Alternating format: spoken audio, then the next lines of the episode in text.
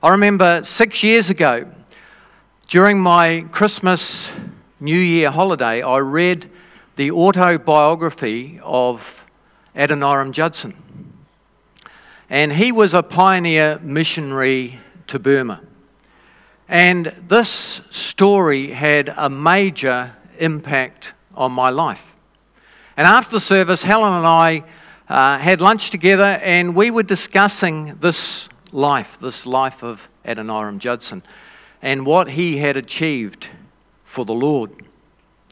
And we said to ourselves, look, um, it's very easy to become comfortable and complacent.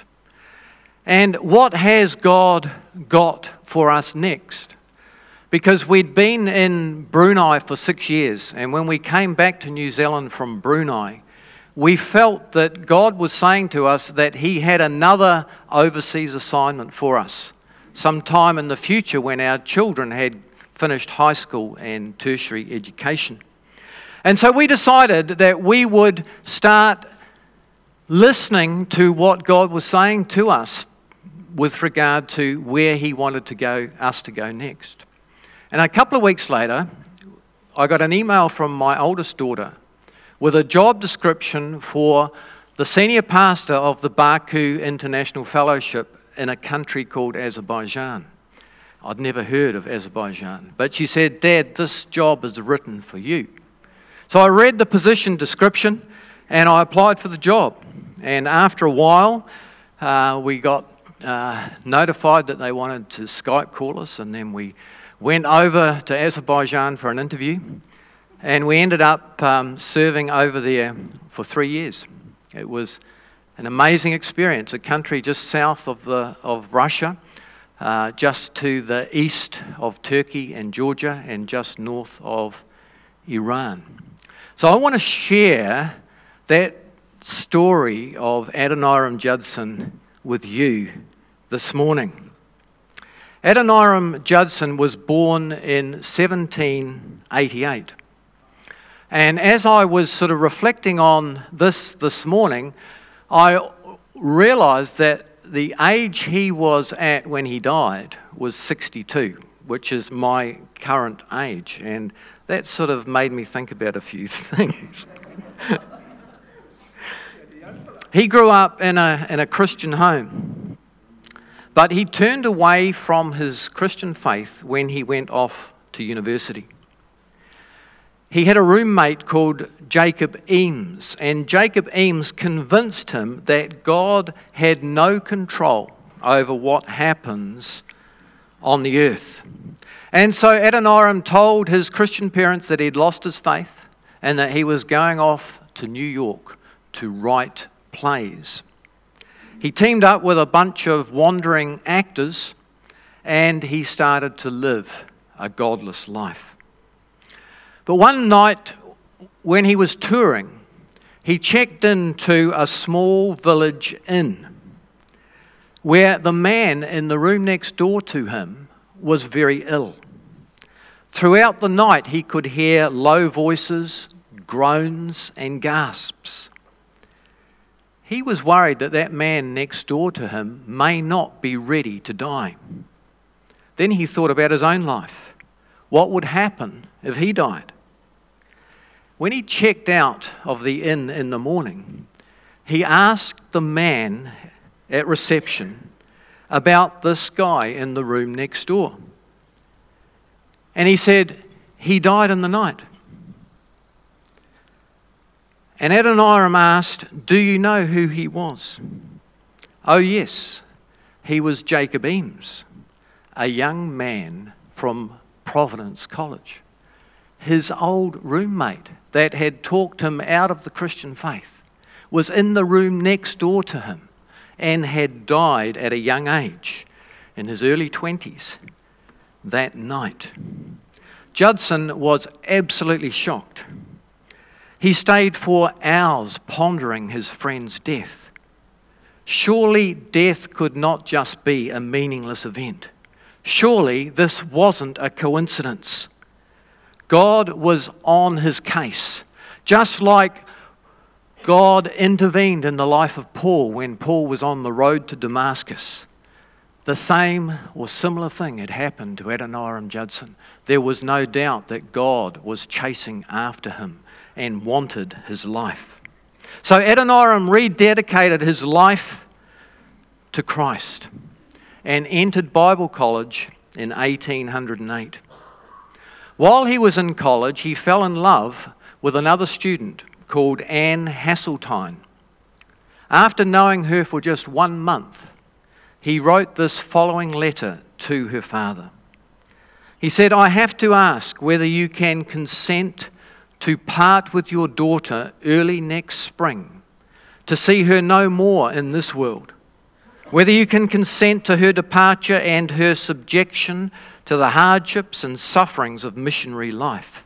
Whether you can consent to her exposure to the dangers of the ocean to the fatal influence of the southern climate of India, to every kind of want and distress, to degradation, insult, persecution, and perhaps a violent death.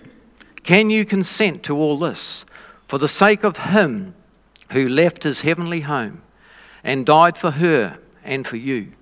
For the sake of perishing, immortal souls, for the sake of Zion and the glory of God.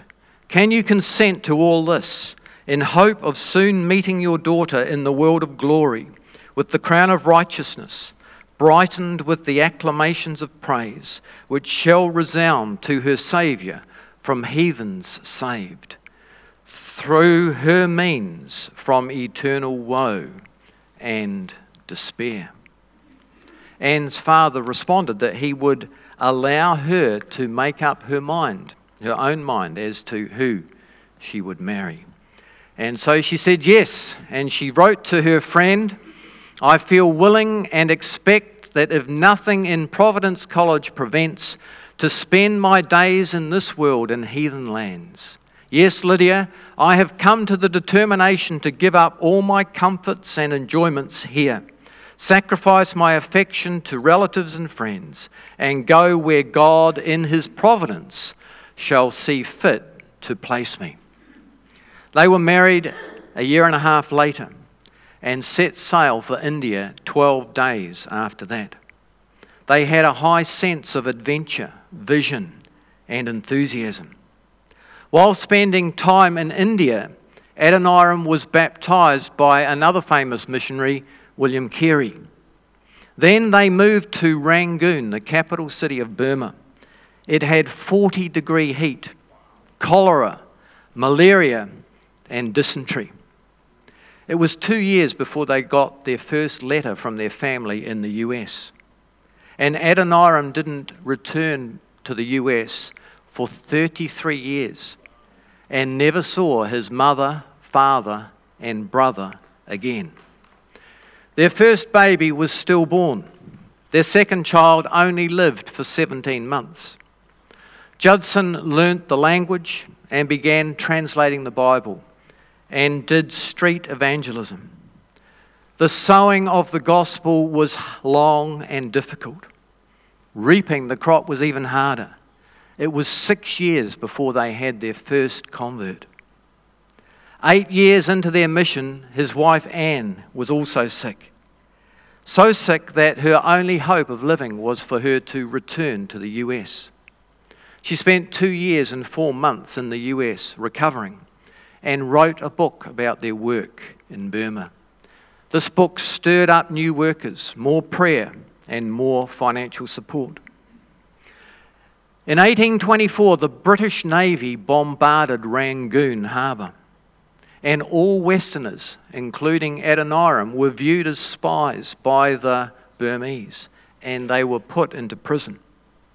At night, their feet were chained to a long bamboo pole that was hoisted up so that only the heads and shoulders of the prisoners remained on the ground. His wife Anne was pregnant again. She walked two miles each day to plead for Adoniram's release. She bought him and brought him an old pillow that contained the only copy of his translation work. And so he was able to continue his translation work while in prison. After a year, he was transferred to another prison, but he wasn't allowed to take his pillow.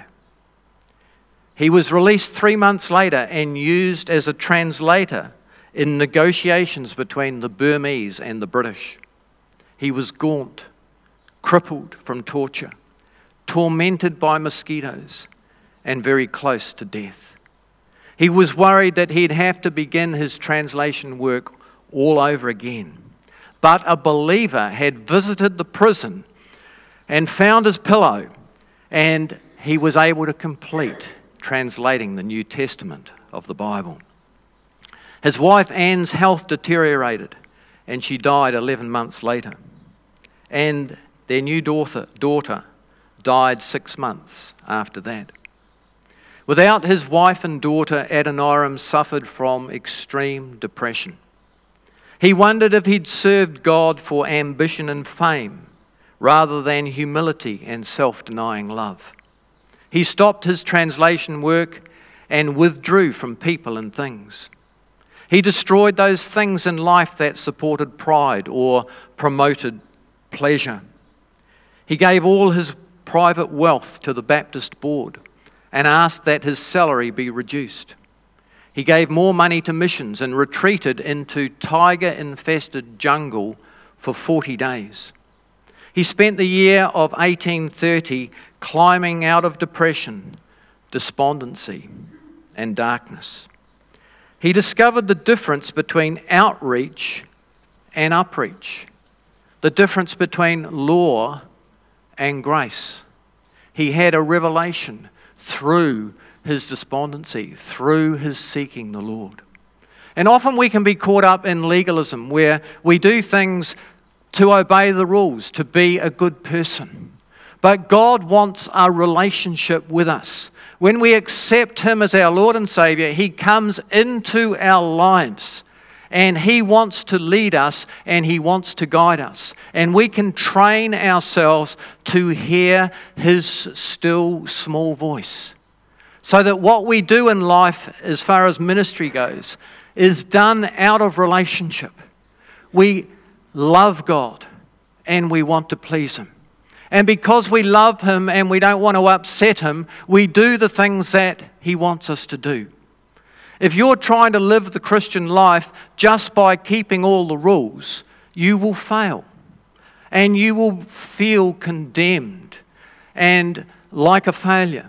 But if you can have a relationship with Jesus and really know Him and talk to Him, He will delight in you and you will delight to serve Him and follow Him. It's impossible to live in fear and worry and be full of the love of God because perfect love casts out fear. The following year, okay, so he goes through all this hurt, depression, despondency.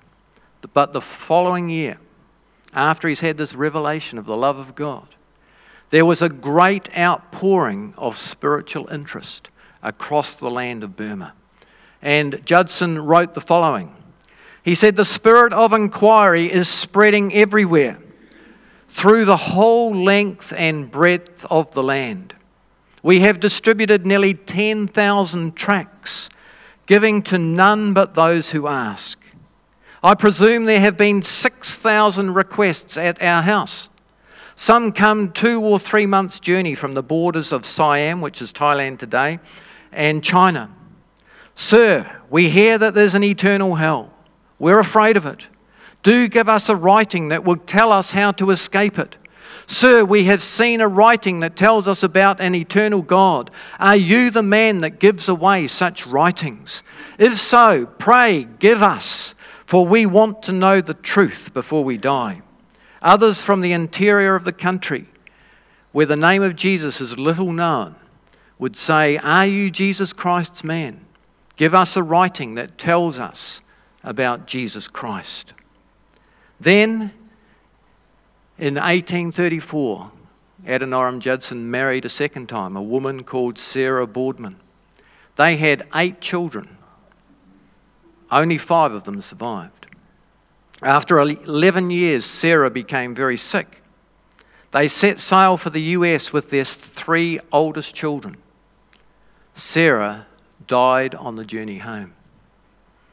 Adoniram returned back to Burma to find that one of the three children that they left behind had also died. To everyone's amazement, Adoniram Judson married a third time. He married Emily Chubbuck in June 1846. She was 29, he was 57. She was a well known writer and willingly gave up her writing career to go to Burma. On their first wedding anniversary, she wrote, It has been by far the happiest year of my life. And what is in my eyes still more important, my husband says it has been the happiest of his. I never met with any man who could talk so well day after day on every subject religious, literary, scientific, political, and nice baby talk. I wonder if my wife is going to write something like that for me on my 35th wedding anniversary.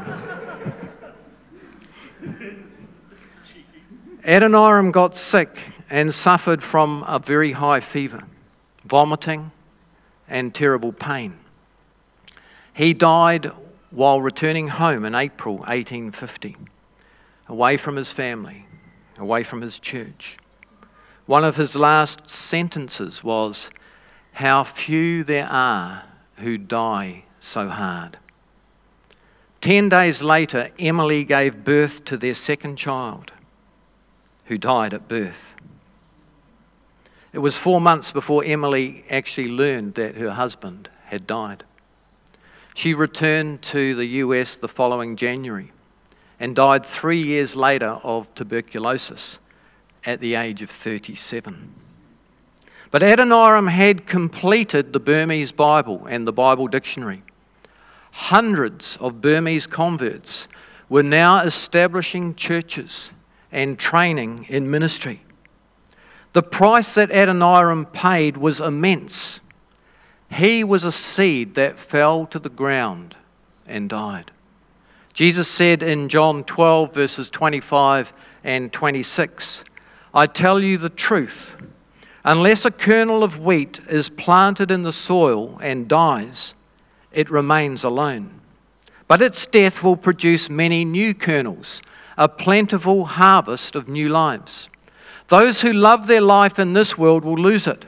Those who care nothing for their life in this world will keep it for eternity.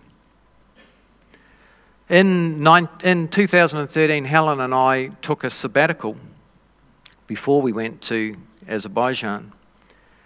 And we visited Burma, which today is called Myanmar. And I was invited to preach in a Judson Baptist church in Mandalay.